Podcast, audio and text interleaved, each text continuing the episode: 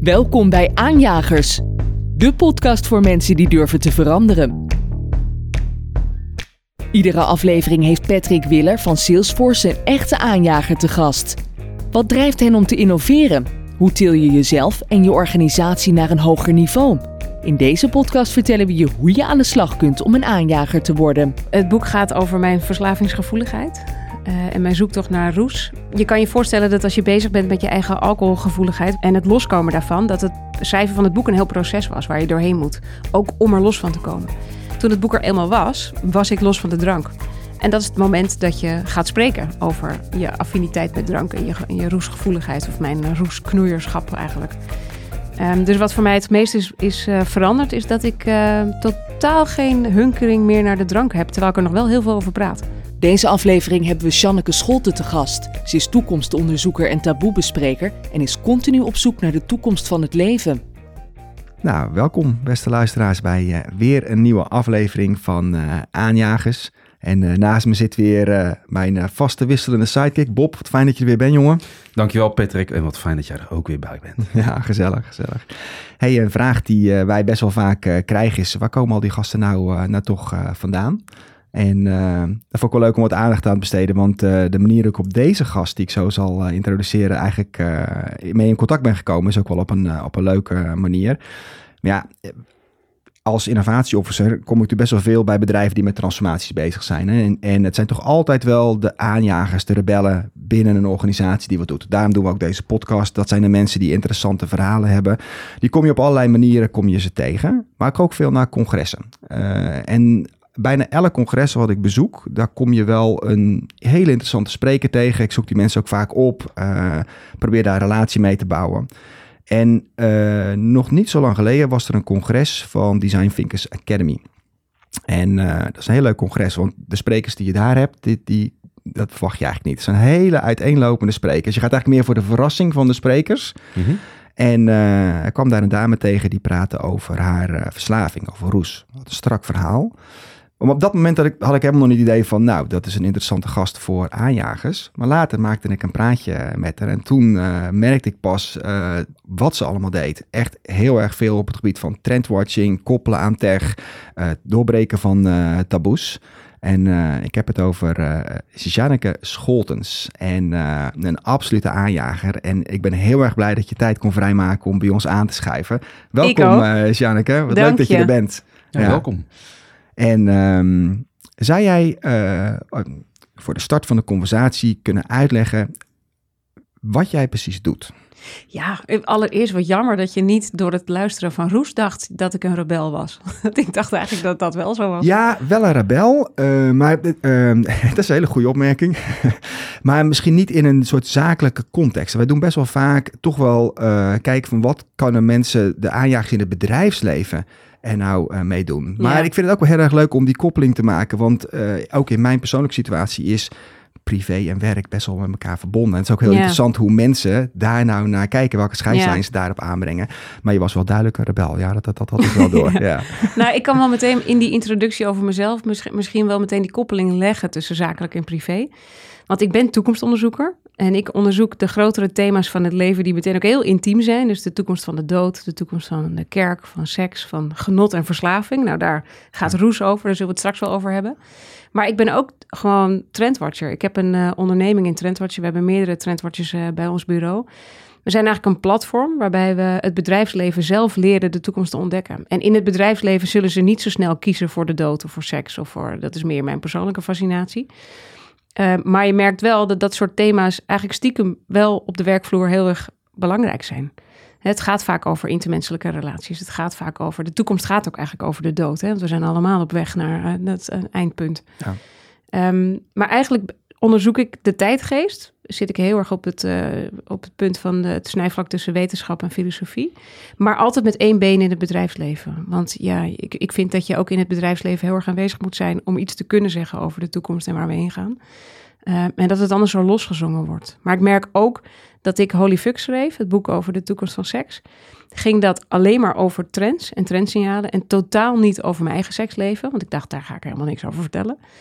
En toen schreef ik Roes. En toen dacht ik, ja, ik kan nou mezelf en mijn privéleven wel weer buiten het verhaal zetten. Dat is wel een heel persoonlijk boek. Ja, en dat is eigenlijk een soort fusie geworden tussen een zakelijk, ehm, ja, echt het toekomstonderzoek naar roes en de tijdgeest en hedonisme. En ook mijn persoonlijke verslavingsgevoeligheid. En toen ik dat integreerde, toen werd het eigenlijk veel leuker om te doen. En het heeft veel meer effect en impact op congressen bijvoorbeeld. Ja. Uh, maar daar zit, ja, dat is, dat is een soort fusieproduct geworden. Ja, en het zit ook helemaal boordevol met aanknopingspuntjes waar mensen tips hebben van ja, hoe ze meer geluk kunnen hebben uh, in, Ja. in, binnen en buiten het werk. Dat is eigenlijk super fascinerend en daar willen we het ook graag met je over hebben. Zeker. Uh, laten we eens even een stukje teruggaan in de tijd. Wanneer ben je hiermee begonnen? Ehm, nou, ik heb 16 jaar geleden Bureau Zorro opgericht. En dat, 16 jaar geleden. Ja, dat is, maar Ja. toen waren we een evenementenbureau.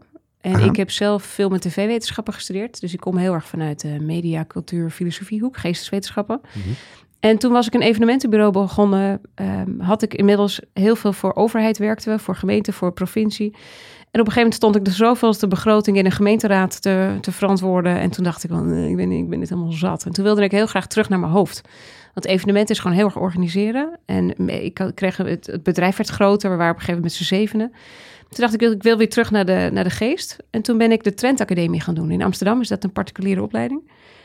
Onwijs leuk, want ik had een trendwatcher op een podium gezien. Ik dacht, oh, jij snapt waar de wereld naartoe beweegt. En iets wat ik als in een buikgevoel doe, kon zij onderbouwen. Ja. Toen dacht ik, ja, als je dat kan, dan heb je de toekomst in handen. En dan kun je veel meer, eigenlijk wat ik nu ook voor het bedrijfsleven toen al deed, veel met communicatieplannen, evenementen, kon ik veel gerichter doen voor klanten.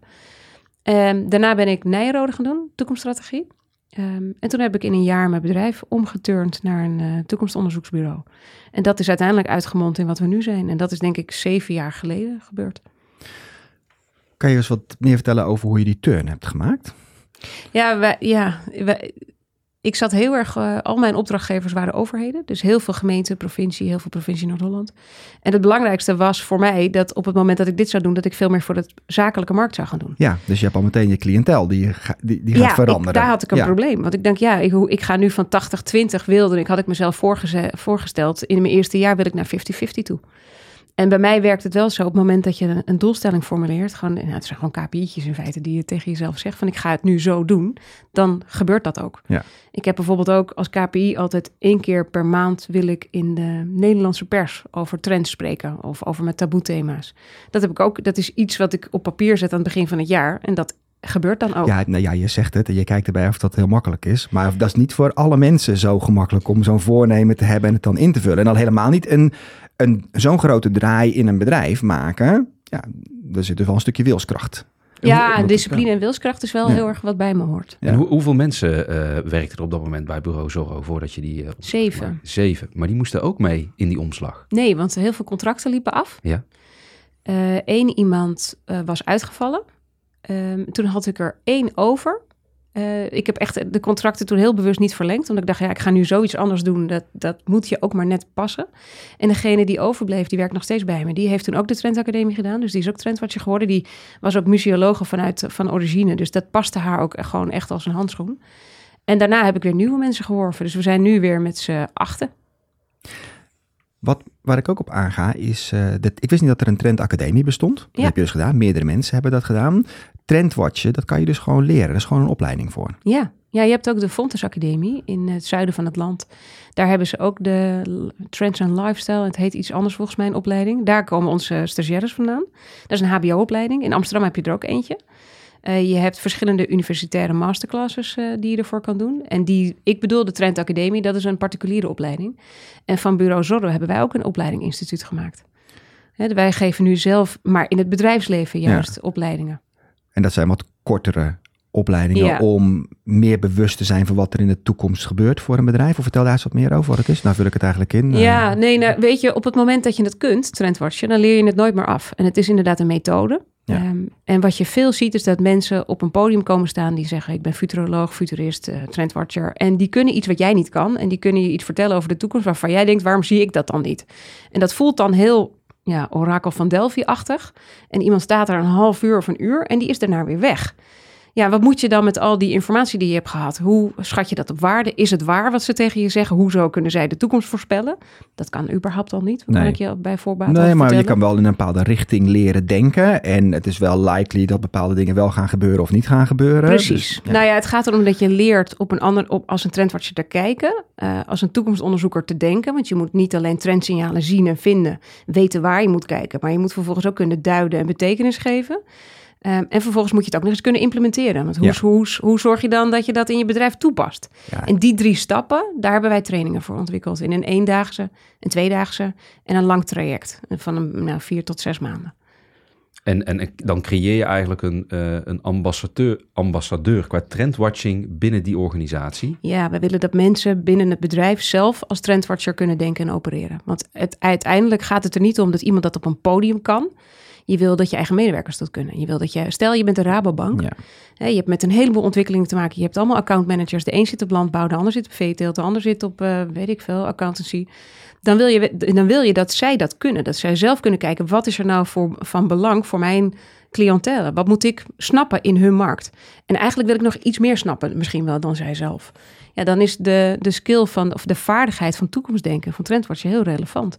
Ga maar op zoek naar de signalen van verandering. Ga maar op zoek naar wat er relevant is voor een bepaalde markt. En die, je kan natuurlijk nooit iets weten van alle branches. Maar op het moment dat je de methode kan, kun je het toepassen voor jouw branche. En dat is leuk aan het geven van dit soort opleidingen. Wij leren je de vaardigheid aan, de skill. Vervolgens kun jij het toepassen voor jouw branche. En ehm, zit daar ook nog een stukje ontwikkeling in hoe dat eh, je binnen eh, een onderneming, hè, hoe dat je eigenlijk je collega's dan mee kunt gaan nemen Ja. op, die, op die boot van, eh van Ja. trendwatching. Ja, wel- en dat lijkt me het moeilijkste, hè? die Ja. verandering voor mensen. Want je, mensen kijken vaak naar iets wat ze verliezen op het moment dat er verandering is en niet wat het voor hun in het voordeel zou kunnen werken. Ja, nou, we leren ook wel eh, mensen aan om het voor- vervolgens voor de bühne te brengen. Want dat is een groot onderdeel van het vak van trendwatcher. Je moet niet alleen het onderzoek kunnen doen, het kunnen vinden, het kunnen duiden, maar je moet het natuurlijk ook over de bühne kunnen brengen. Ja. Vooral bij je eigen collega's. Ja. En je hebt in een organisatie vaak, ja, dat is een beetje heel generalistisch, maar drie typen mensen. Mensen die niet willen veranderen, mensen die mwah, ertussen staan. En je hebt die rebellen, die aanjagers waar jullie het over hebben. Die Ja. staan in de voorhoede. Die vinden het heel moeilijk om te praten met die mensen die niet willen bewegen. En die mensen die niet willen bewegen, vinden die aanjagers irritant. Ja. Dus die groep in het midden is van belang. Hè, dat zijn de mensen die kunnen vertalen naar beide kanten. En die heb je daarvoor nodig. Ja. Hè, en, maar dat is wel iets. We leren je niet alleen het trendwatchen aan. We leren je ook het ehm, ja, overdrachtelijk maken aan. Ehm, maar we begeleiden je ook bij het implementeren. Dus we willen ook zorgen, en misschien moet ik even heel concreet worden, want anders is dit zo wazig. Nee, ja, voor mij is het niet wazig, maar laten we wel concreet maken voor de luisteraars. Inderdaad. Eh, die eerste stap om die, eh, die brug naar die tweede groep te maken, zou ik maar zeggen. Kan je daar eens wat meer over vertellen? Hoe maak je dat behapbaarder voor die, die, die niet de mensen die in de resistance zitten, maar die mensen die wel ontvankelijk, die mogelijk wel willen veranderen? Nou, het hoe, is vooral, hoe vertaal je dat? Nou, het is vooral leuk om die mensen op te leiden. Hè, Ah. dus op het moment dat ik een, we hebben bijvoorbeeld binnen een eh, bouwbedrijf hebben we, geven we de trendtraining. En dan doen we het niet één op één, maar dan doen we het met een groep mensen die binnen het bedrijf graag willen. Daar zitten altijd een paar aanjagers tussen. Er zitten altijd wat mensen in de middenmoot tussen. En soms zit er een, iemand die eigenlijk niet wil tussen. Nou, die moet je natuurlijk als eerste enthousiast maken.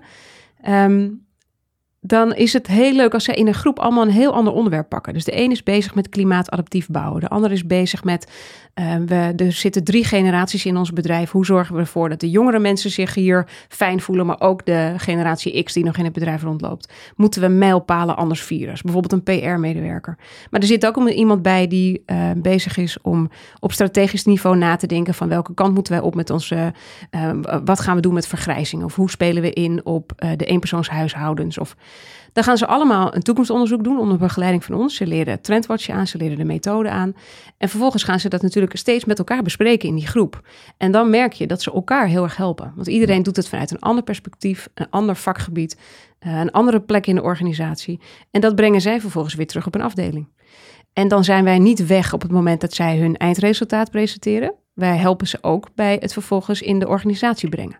Dus wij zorgen dat ze bijvoorbeeld bij kwartaalsessies hun presentatie doen. We doen bij dat bouwbedrijf organiseren we ook een nieuwscafé. En in het nieuwscafé delen collega's innovaties met elkaar. En dan zijn die mensen die die trendtraining hebben gevolgd, degene die hun plan presenteren en daar hun mensen weer mee moeten overtuigen. En vervolgens moeten ze dat ook binnen hun eigen afdeling doen. Dus wij zorgen dat zij daarbij geholpen worden, dat we ze daarbij nou, helpen om het, eh, om het over te brengen. En we laten niet los. Dus wij zeggen we gaan van inspiratie trendsignalen zien, naar inzicht, naar betekenisgeving, naar actie. Hoe implementeer je het? Ja. Maar die actie die zit, is niet onderdeel van je training. Dus dat is een soort servicemodel Ja. waar je later dan weer gebruik van kan maken. Want dat En is niet iedereen een wil dat. Ja, precies. niet iedereen wil dat. Er zijn, kijk, die eendaagse training, dan leer je gewoon trendwatchen. Ja. Dat sommige mensen zoeken met hun bedrijf gewoon een teamdag of een inspiratiedag. En die willen weten hoe dat nou eigenlijk werkt, dat trendwatch. Ja, dat doen we ook. Dus dat is de, de eendaagse. En tweedaagse zorgt al dat je wat meer de verdieping in gaat... en dat je dat al meer op je eigen bedrijfsprofiel toepast. Maar een lang traject, dat is dat trend-expert traject wat ik net schets... dan ga je wel echt de diepte in. En dan blijf je langer betrokken. Nou, Janneke, ik ben eigenlijk een beetje op zoek naar een, eh, een bruggetje tussen wat je doet met trendwatching en je boek. Kan je daar wat meer over vertellen?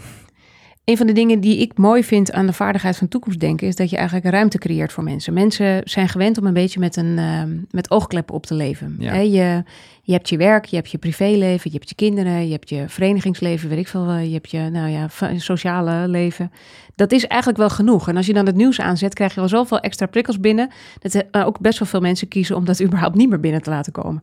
Hè, we hadden eerst de, de fear of missing out, toen kwam de, de joy of missing out. En nu heb je zelfs de relief of missing out. Dus een hele jonge generatie die zegt... laat het maar aan mij voorbij gaan. Als ik het nieuws aanzet of op nu.nl kijk... is het alleen maar doffe ellende. Ik wil het niet horen. Ik wil het niet Ja. zien. Ik wil het niet mee, mee, eh, meemaken. Bij toekomstonderzoek en bij trendwatchen... kies je er juist voor om alle antennes open te zetten... en juist alle informatie wel binnen te laten komen. En juist op een hele andere manier naar de wereld eh, om je heen te kijken. Dan kijk je in kranten en ga je op zoek naar nieuwe woorden... of je ziet allerlei nieuwe signalen opkomen. Je had bijvoorbeeld laatst een campagne eh, van Naïef. Ehm, ik had hem even meegenomen. Daar staat er op een ehm, billboard... For your babies, babies, baby. Oh, die heb ik toevallig ook gezien. Ja. Ik stond ernaar te kijken. Ik denk, wat, ik moet, ik- hoe moet ik dat nou interpreteren? Nou, dat kan ik voor jou interpreteren, Ja. want het is babyverzorging zonder microplastics. En wat zij doen, eh, zij zijn eh, gewoon een merk wat natuurlijk ehm, eh, in de cosmetica zit en voor de babyverzorging is.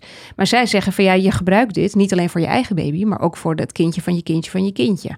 En dat is op de trend van de goede voorouder. Hè. We moeten zorgen over generaties heen. Wij zijn nog een beetje de generatie, of ik, ik ben 41 van de korte termijn en ik wil het leuk hebben. En eh, vrij individualistisch opgevoed in het kapitalistisch systeem, consumentistisch. Dus gewoon consumeren tot je erbij neervalt en lekker op vakantie gaan. Die volgende generatie kijkt daar natuurlijk heel anders naar. Die, is veel meer, die voelt zich veel meer verantwoordelijk voor het klimaat, voor de veranderingen waar we voor staan, voor de grote transities. En daar speelt zo'n merk dan op in. Die denkt, wacht even, die nieuwe generatie eh, ouders die eraan komt, die wil ook voor de baby van de baby van de baby zorgen. Hè, dit is zo'n voorbeeld van een trendsignaal, dat als je anders naar de wereld om je heen kijkt, dat je ik, bij zoiets, je ziet, hier zit iets achter. Ja, je ja. ziet het, vervolgens geef je er betekenis aan en denk je, wat kun je hier nu mee als bedrijf? Maar ik, had het, ik dacht dat ze meer dus, eh, naar de doelgroep van de grootouders gingen kijken. Nee, Dat heb ik dus helemaal misgeïnterpreteerd. Dus Ja. dan missen ze dus toch ook wel weer een stukje van Nou, dat de blijkt, messaging. ja. Ja. precies. Maar ja, dat is natuurlijk, ik zit in die bubbel. En ik Ja. weet dat het bureau dat hierachter zit, Fitzroy, ook in die bubbel zit. Aha. Want die hebben trendwatchers in dienst. Dus ik snap hoe zij hierop komen. Ehm, maar mijn- bruggetje wat ik eigenlijk aan het bouwen was... van eh, toekomstdenker naar, eh, naar Roes toe... is dat je door op een hele andere manier naar je omgeving te kijken... je een soort ruimte creëert. Hè? Het, is, het heeft te maken met nieuwsgierigheid... met op een hele andere, met hele andere ogen naar de wereld kijken. Dus veel meer informatie binnenkrijgen. En daaruit filteren wat interessant is voor een onderzoek die ruimte creëren, dat vind ik interessant. En dat doe ik niet alleen door te trendwatchen, maar ook door het over taboe-thema's te hebben. Want door het te hebben over seks of over dood of over verslaving, creëer je de ruimte voor andere mensen om ook de ruimte te voelen om daar zelf wat over te vertellen. Als ik daar open en eerlijk over ben, voelt die ander ook die ruimte. Dus ik denk dat voor mij het bruggetje tussen die twee is ruimte creëren. Of, ofwel om te ondernemen en in te zien dat er trends zijn waar je op kan doorborduren, wat je kan implementeren in je werk. Of door taboe de thema's bespreekbaar te maken, ook op de werkvloer. Sannek, jouw boek is vorig jaar uitgekomen. Volgens mij februari, hè? vorig jaar. Stimmt. Eh, wat is er allemaal veranderd nadat jij eh, je boek hebt uitgebracht? In mijn eigen leven of in de wereld? Want anders wordt het een grote vraag. Nou, eh laten we het even over jouw eigen, in jouw eigen ecosysteem hebben inderdaad. Want over de hele wereld, daar is wel heel veel veranderd. Ja, nee, bij jouzelf. Ja. Nou ja, ja kijk, het, het boek gaat over mijn verslavingsgevoeligheid en mijn zoektocht naar roes. En ik denk dat er wat bij mij veranderd is, is dat ehm, het, het thema is bij mij een beetje op de achtergrond geraakt. Is misschien niet heel erg handig voor de podcast. Maar je, je kan je voorstellen dat als je bezig bent met je eigen alcoholgevoeligheid, waar we het zo wel meer over zullen hebben, ehm, en het loskomen daarvan, dat het schrijven van het boek een heel proces was waar je doorheen moet. Ook om er los van te komen. Ja. Toen het boek er eenmaal was, was ik los van de drank. En dat is het moment dat je gaat spreken over uh, je affiniteit met drank en je, je roesgevoeligheid, of mijn roesknoeierschap eigenlijk. Um, dus wat voor mij het meest is, is uh, veranderd, is dat ik uh, totaal geen hunkering meer naar de drank heb, terwijl ik er nog wel heel veel over praat. Kan je eens, uh, ja, dat kan ik me voorstellen. Kan je eens vertellen wanneer je gestopt bent met drinken en wanneer je het boek bent gaan schrijven op die tijdlijn? Ja, ik ben 23 mei 2019 gestopt met drinken. Of nee, 24 mei. 23 mei was de laatste dag dat ik dronk. Um, toen zat ik alleen aan de keukentafel met mijn benen omhoog. Ik had heel hard gewerkt die dag en mijn kindjes lagen op bed. Mijn man zat in het buitenland. En ik uh, had zo'n heel mooi glas goud-wit uh, vloeistof in mijn, in mijn wijn, of in mijn glas zitten. Uh, van die hele vette, dikke Chardonnay die zo aan je, je glas het wel inderdaad nog heel mooi opschrijven. Ja, ik voel, Ik voel, dat voel ik ook nog wel steeds. En ehm, ik uh, schonk voor de vijfde keer mijn glas vol. En dat betekent dat bij mij de fles leeg was. En op dat moment voelde ik me echt super. Want ik uh, had een moment voor mezelf. Ik had uh, de ontspanning nodig na een dag hard werken. En het is ook gewoon af en toe heel erg lekker als er niemand om je heen is. Dat je even alleen bent. Maar de volgende dag werd ik wakker. En toen zag ik mezelf in de spiegel. En rode ogen, knikken in mijn kop. Kinderen werden wakker. Mijn man was er niet, dus ik moest alles alleen doen die ochtend. En uh, toen zag ik mezelf, toen dacht ik, ja, dit is, ik drink die wijn helemaal niet. Die wijn, die drinkt mij.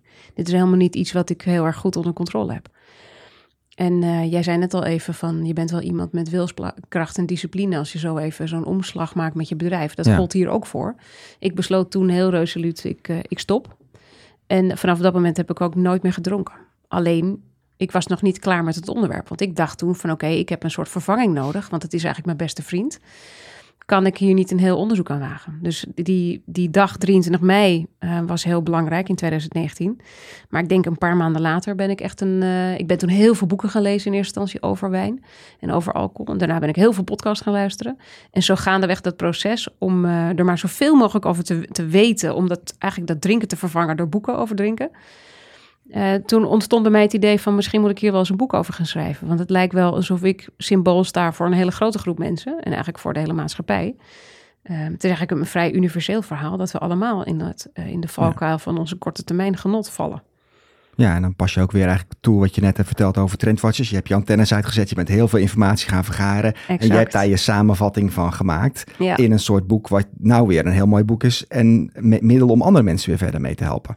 Ja, want dat, zo had ik het niet geschreven. Het was echt een, uh, een onderzoek voor mezelf in eerste Ja. instantie. En ook wel een soort, uh, ook wel een tijdgeestanalyse van waar komt dit nou vandaan, die hang naar genot. Voor iedereen, hè. we hebben hier allemaal wel mee te worstelen. Voor mij is het wijn, maar misschien is het bij jou de hunkering voor gokken of seks of neusspray. Of je hoort zoveel mensen die zoveel verschillende hunkeringen hebben. Um, en is dat iets wat door de tijdgeest heel erg ingegeven wordt? Dat vroeg ik me allereerst af. Hè? Hoe, hoe werkt dat genot? Hoe werkt dat in het brein? Hoe werkt hedonisme? Zijn, zijn er alternatieven te vinden? Hè, is er ook een gezonde vorm van genot te vinden?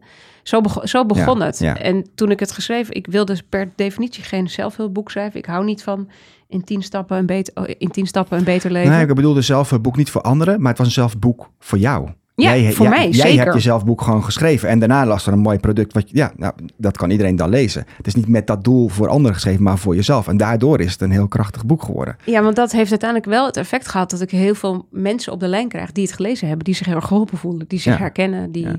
Dus het is uiteindelijk toch een zelfhulpboek geworden, alleen niet zo in de markt gezet. Hoe, ehm, hoe heeft het jou geholpen om eigenlijk van jezelf het studieobject eh, te maken in plaats van een, eh, van een ander?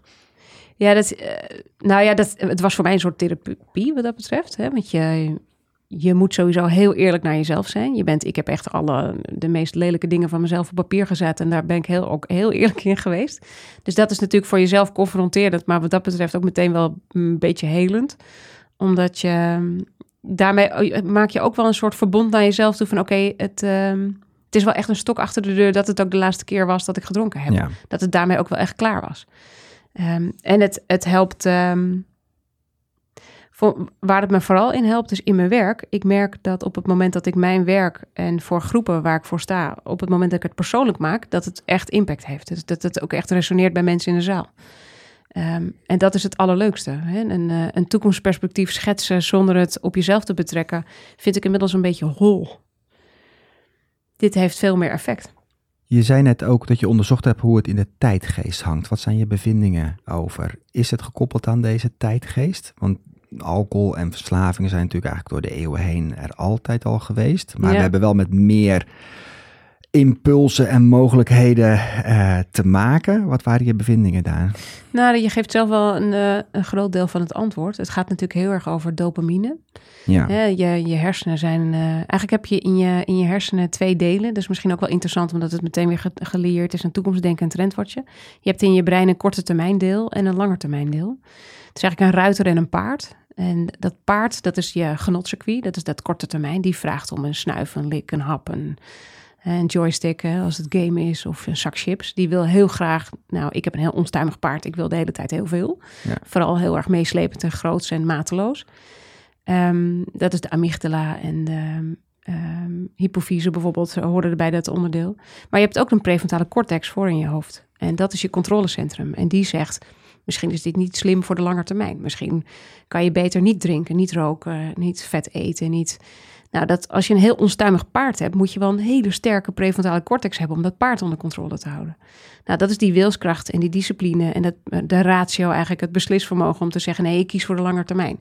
Die heb ik gelukkig. Op een, die heb ik ook heel hard aangezet. Ja. Ik heb die teugels dat aan is het die paard. wilskracht weer die Ja. eh, we het al eerder over gehad hebben. Ja, Precies. precies. Maar je kan je ook voorstellen dat sommige mensen gewoon een heel tam paard hebben. Die herkennen dit helemaal niet. Die denken, "Hm, ik, heb helemaal, ik kan gewoon één glas wijn drinken en die fles wegzetten. Ja, ik, ik kan dat niet. Er zit bij mij een soort onzichtbaar draadje. En ik weet continu hoeveel er nog in de fles zit. Hè, op het moment dat jij een heel onstuimig paard hebt, maar je hebt een hele slappe ruiter. Dan ben je eh, ja, een diep verslaafde. Dan val jij eh, als eerste in de valkuil van de verslaving. En ehm, de titel Roes. Wat is eigenlijk een roes? Ja, dat is een hele goede vraag. Dat is natuurlijk voor iedereen anders. Voor mij, ehm roes is het lekkerste gevoel wat je kan hebben.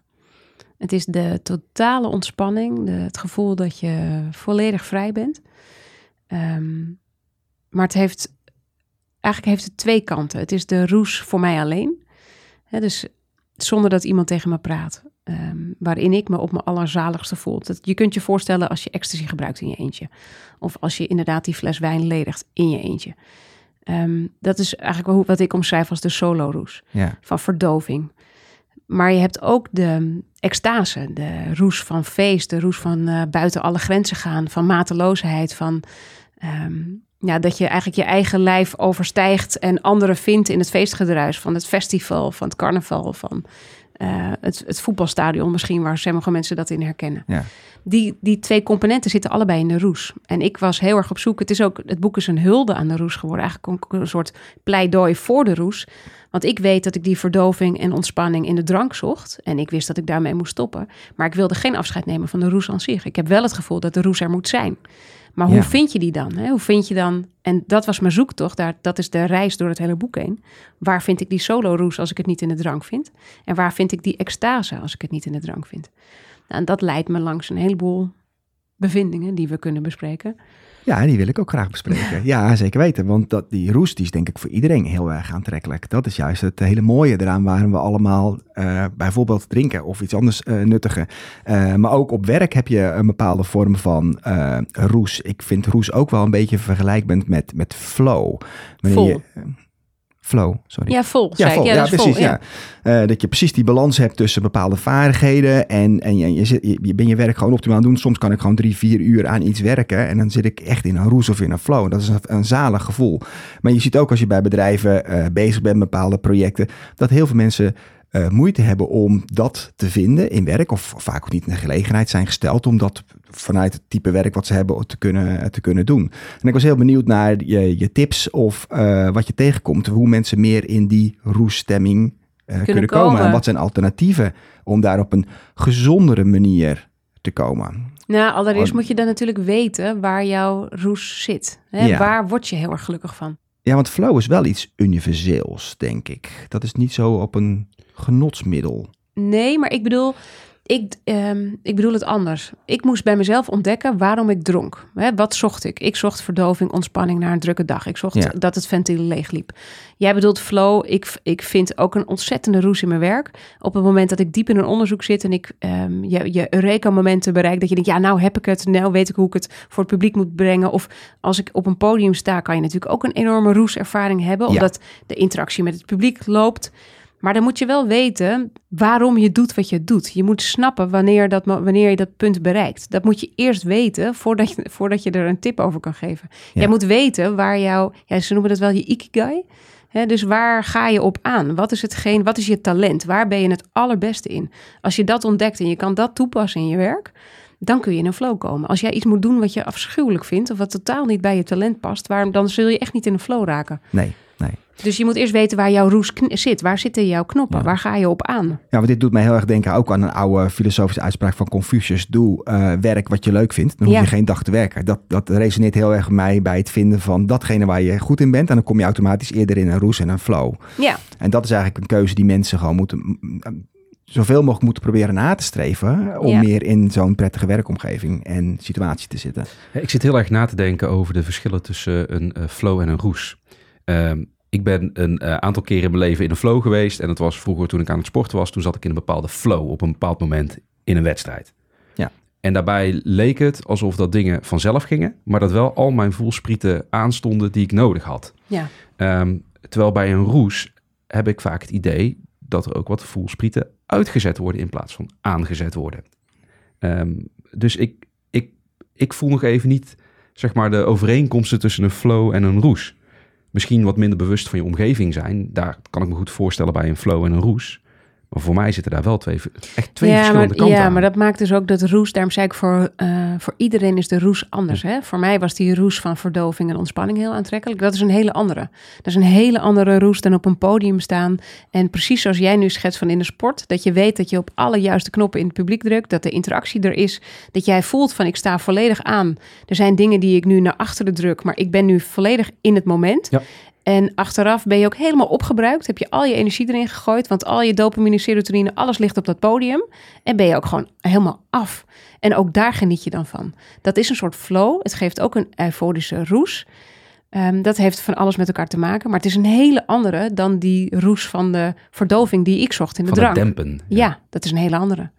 En dat is waarom ik het verschil ook maak tussen die solo-roes van het verdoven en het ontspannen. Wat ik, ik ben het gaan zoeken in duiken bijvoorbeeld. Onder water kan er niemand tegen je praten, kan je dit? Dat is net zoiets.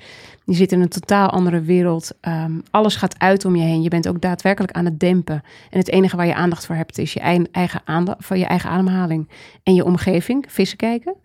Ehm, maar bijvoorbeeld een, een andere roes die ik heel ehm, doelbewust eh, gebruik, is die van koffie. De kick, de adrenaline. Dat, is weer, is ook weer een totaal andere. Wat ik ook wel een eh, fascinerend dingetje vind, eh waardoor ik nadacht over mijn eigen verslavingen. En eh, ik was benieuwd naar jouw mening daarover. Ehm, als ik terugga naar bijvoorbeeld roken. Ik heb gerookt en op een gegeven moment stoppen met roken.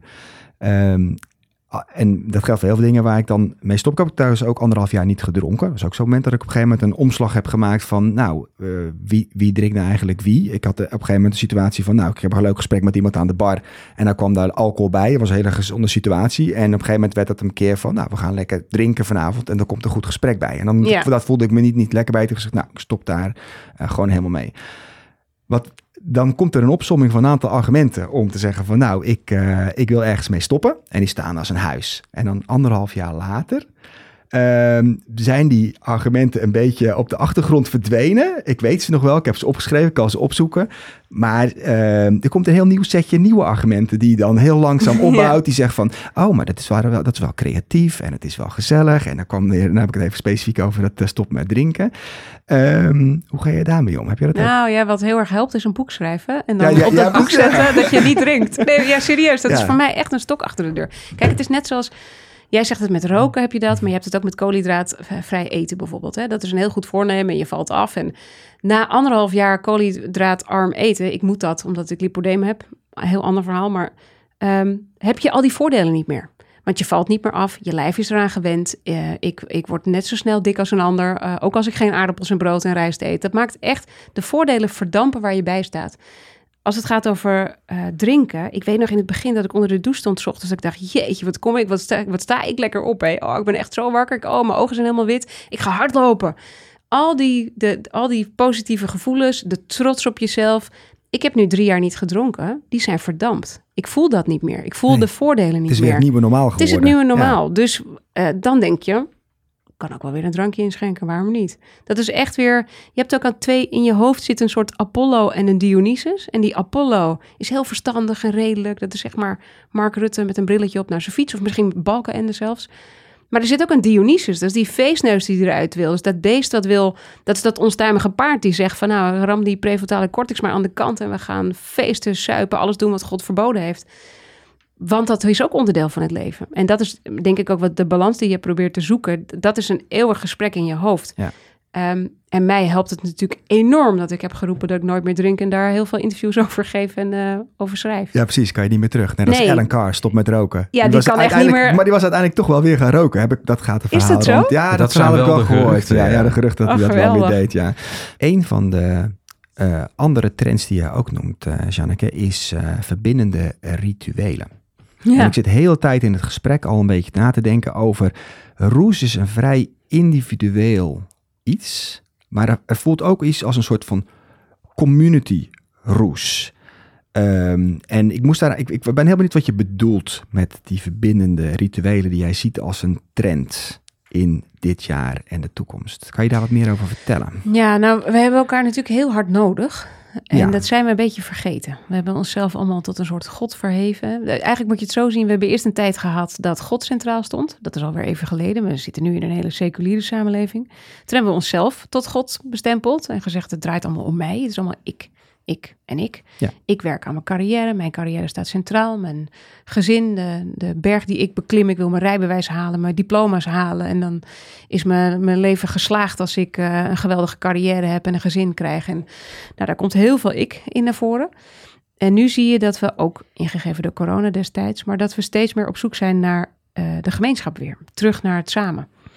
En dat zijn we een beetje verloren. Ehm, kijk, de kerk weet al eeuwenlang dat we het samen moeten doen, dat we, dat we de gemeenschap nodig hebben. Maar we hebben ons daarvan afgekeerd. En je ziet tegelijkertijd dat mensen heel erg op zoek zijn eh, eh, met een yogamat onder de arm eh, naar een ayahuasca-ceremonie gaan om zich verbonden te voelen met de kosmos en hun omgeving.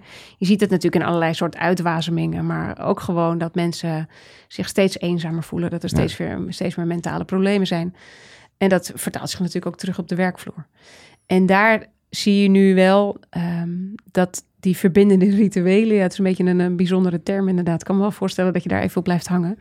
Eh, dat mensen op zoek zijn naar hoe ze elkaar weer tot elkaar kunnen verhouden. En ehm, dat, daar, dat bijvoorbeeld open zijn veel beter werkt. Kwetsbaarheid zijn, Ja. kwetsbaarheid tonen. Daarin is Roes ook een voorbeeld. Ik word heel veel geboekt, toch door het bedrijfsleven, om het te hebben over Roes. Omdat toch men, taboes doorbreken is Ja. verbindend. Ja. Zeker, ja. En daar, daar voel je die ruimte. Dat mensen in één keer denken: oh, maar wacht even, ik kan het wel hebben over het feit dat ik eigenlijk in de pauze eh, die sigaret op wil steken, maar ik wil het eigenlijk niet. En hoe doen mijn collega's dat? Of jongens, eh, help mij, want ik verlies me in mijn werk. En ik zit s'avonds ook nog uren door te werken. Dat zou toch eigenlijk niet moeten gebeuren. Ehm, maar ook die verbindende rituelen gaan ook heel erg over ehm, het opnieuw vieren van mijlpalen. Of het op een nieuwe manier vieren van mijlpalen op je werk. Hè, je- heel veel werkgevers die geven nog een bos bloemen op het moment dat je jarig bent. Wat doe jij met een bos bloemen? Dat is.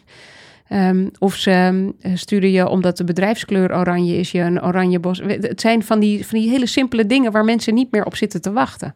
Dus wat je ziet is dat mensen proberen om opnieuw te kijken van wat zijn nu de generaties die in mijn bedrijf zijn? Wat voor behoeftes hebben die precies? Hoe kunnen we die aan elkaar, aan elkaar knopen?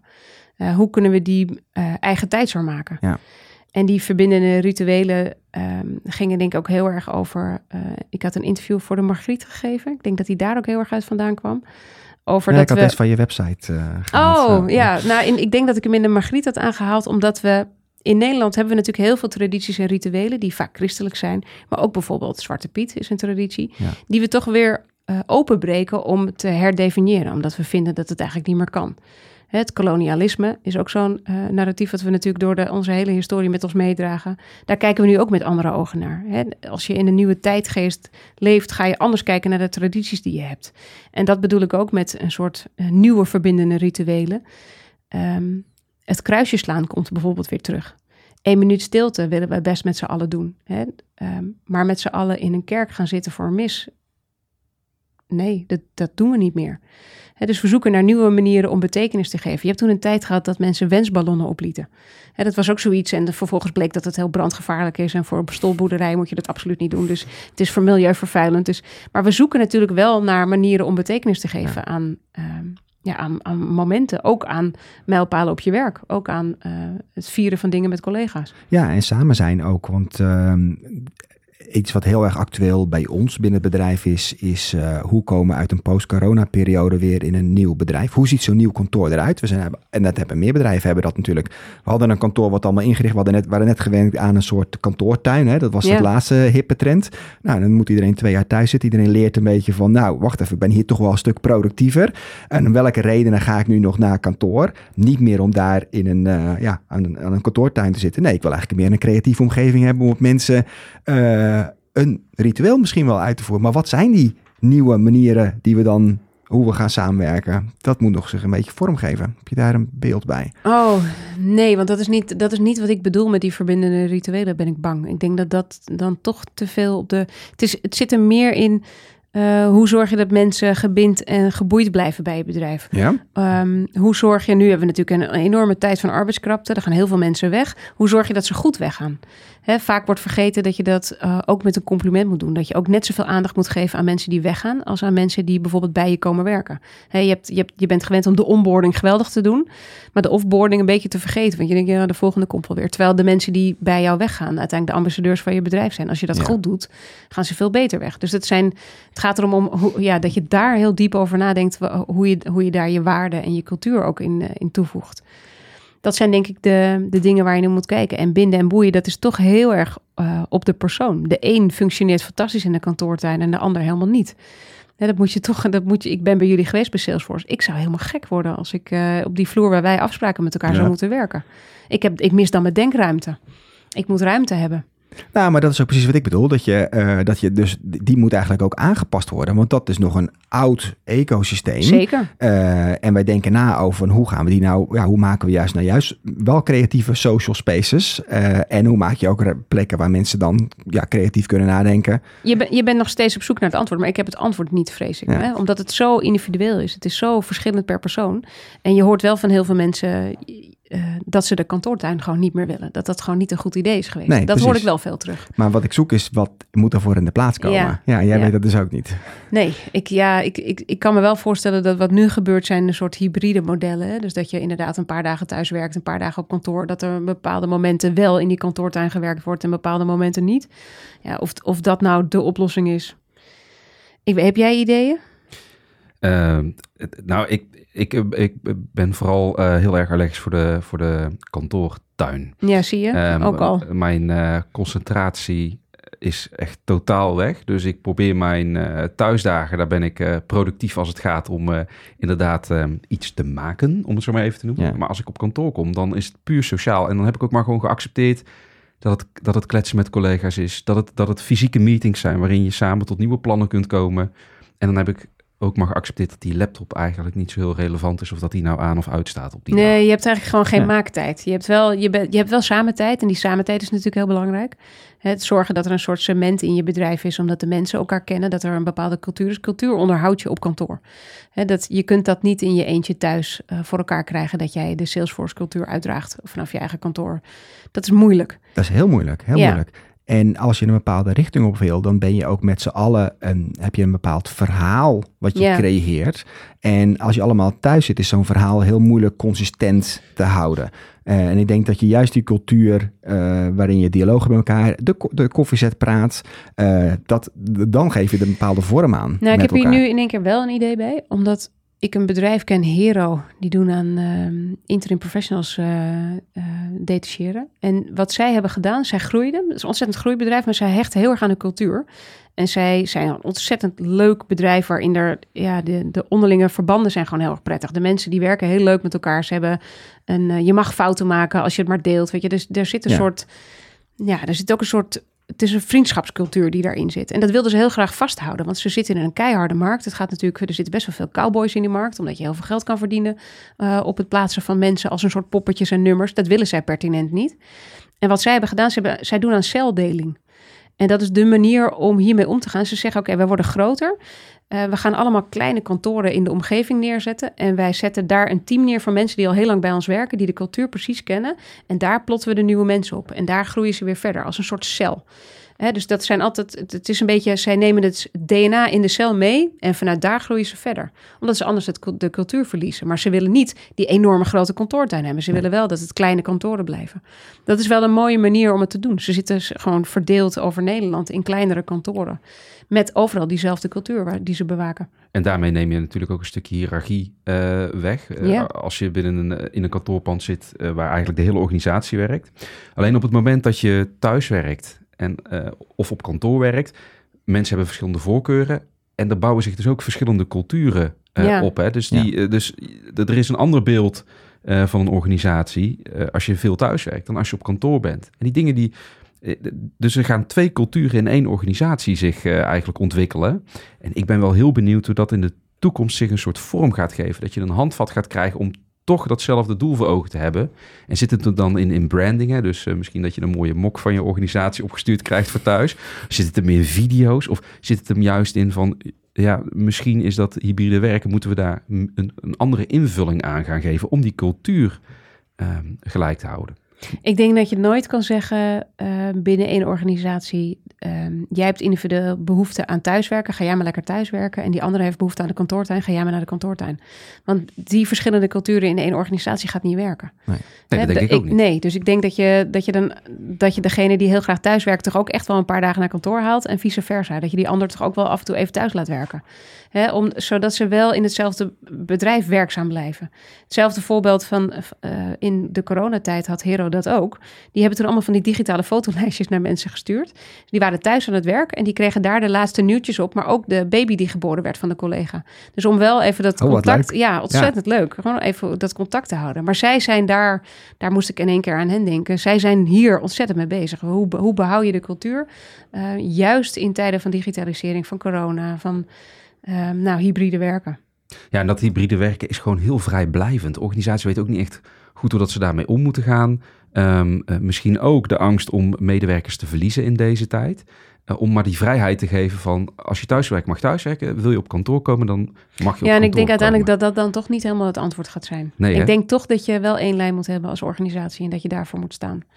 En dat je dan dus ook mensen verliest, maar dat de mensen die bij je blijven, bij de cultuur passen. Ja. En want op het moment dat je mensen binnen je organisatie hebt die niet bij de cultuur passen, dat, dat gaat zich wreken. En daar zit dus ook een differentiatie in. In het thuiswerken kun je productiever zijn, kun je afsluiten. Uh, uh, maar als één helft thuiswerkt, heel erg productief is, en de andere helft is gewend om naar kantoor te rijden of bij klanten te zitten, dan zie je ook dat die workload uh, op een gegeven moment ergens gaat knellen als je elkaar nodig gaat hebben binnen verschillende afdelingen.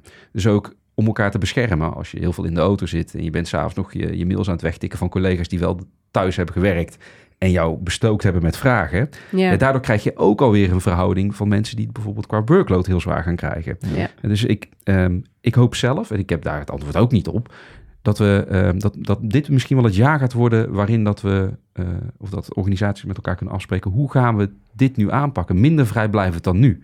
Ik denk namelijk dat het, dat het wel voor problemen gaat. Uh...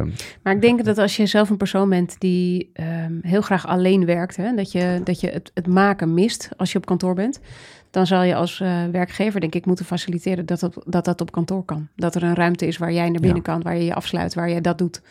Hè, in plaats van dat je dat thuis gaat doen. Dat je toch concentratieruimtes hebt. Ja, ja tuurlijk, die moeten er ook zijn. Ja.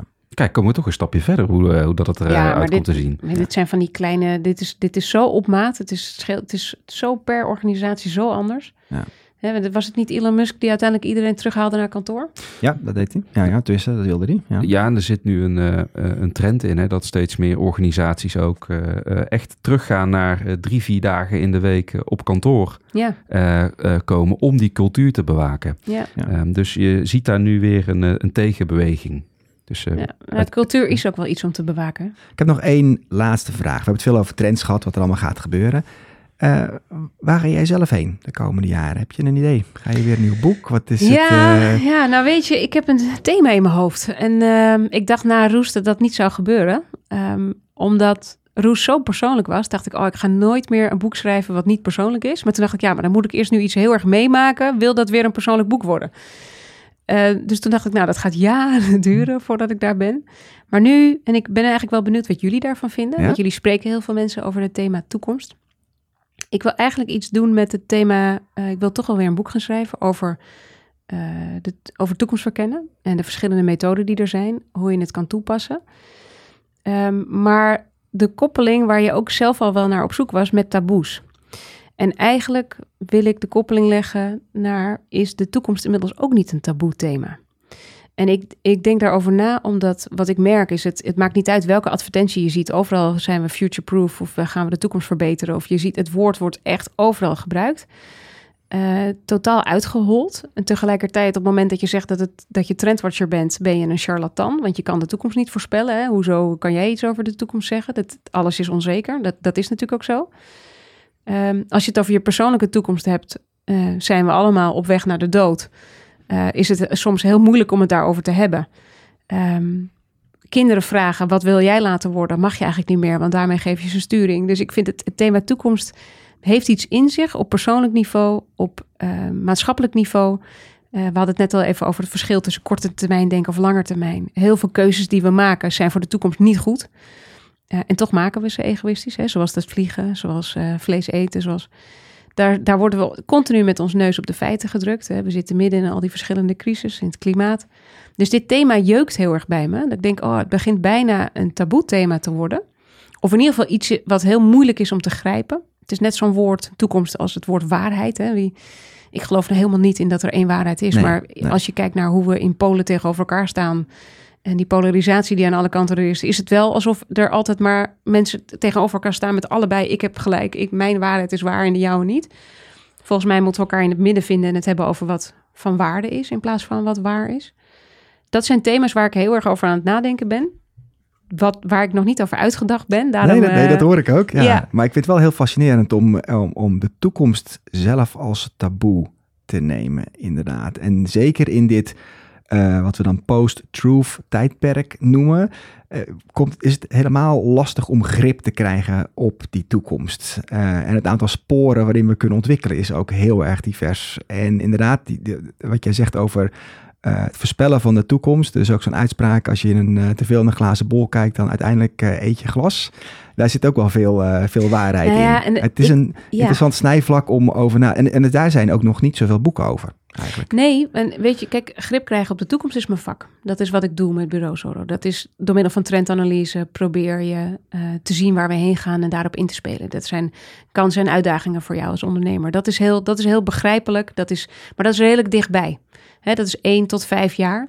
Zodra je verder gaat, wordt het inderdaad een aannemelijke, een wenselijke, een onwenselijke, een waarschijnlijke toekomst. Dan wordt het, het pad wordt zo breed.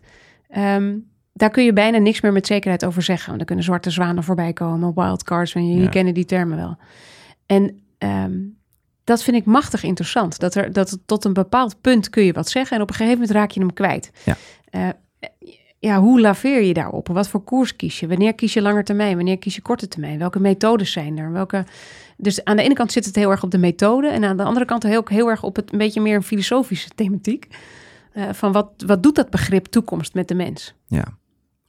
Ik denk dat het uh, allemaal samenkomt bij uh, um, ook weer bij acceptatie en openstaan voor het feit dat iemand een andere mening kan hebben en ook dingen vanuit verschillende invalshoeken kunnen zien. En dan kom je ook weer op het punt afgerekend worden op het feit dat je bezig bent met de toekomst. Ik denk dat we in een maatschappij zitten waar je heel erg afgerekend wordt eigenlijk op alles wat je doet. En dat mensen ook uh, anderen daarop durven aanspreken of mensen durven uitsluiten uh, op het moment uh, dat iemand iets anders denkt. Um, dus, dus het onderwerp toekomst is daar natuurlijk een heel groot ja. goed van, want dat is iets ontastbaars. En daar kun je heel makkelijk iemand op neersabelen. Uh, en ik denk dat we daar in de maatschappij... We zitten gewoon in een maatschappij waar iedereen elkaar op een hele hoop dingen aanspreekt. En dat maakt het wel een, een taboe. Ja, weet je wat, wat dan heel mooi is? Uh, dat brengt ons eigenlijk bij empathie. En dat brengt ons ook bij de Design Thinking Conference waar jij mee begon, helemaal aan het begin. Dat thema was empathie. En daar ging het over hoe kunnen we ervoor zorgen dat we veel meer empathie voor elkaar voelen, ons in een ander inleven. Uh, we kwetsbaar zijn in plaats van dat we elkaar neersabelen. Daarom stond ik daar met Roes. Om die ruimte open te breken. Om ehm, te zeggen: Ik ben Janneke Scholters, ik ben een roesknoeier, ik kan het niet drinken. Ehm, en daarmee de hand uit te reiken en te zeggen: wat, waar hunker jij te veel naar? En dat wil ik eigenlijk ook doen over de toekomst. Van hey, ik ben Janneke Scholters, ik ben trendwatcher, maar ik heb geen idee wat de toekomst brengt. ja, dat maken we samen. En dat begint volgens mij bij empathie. Dat denk ik ook. Ja.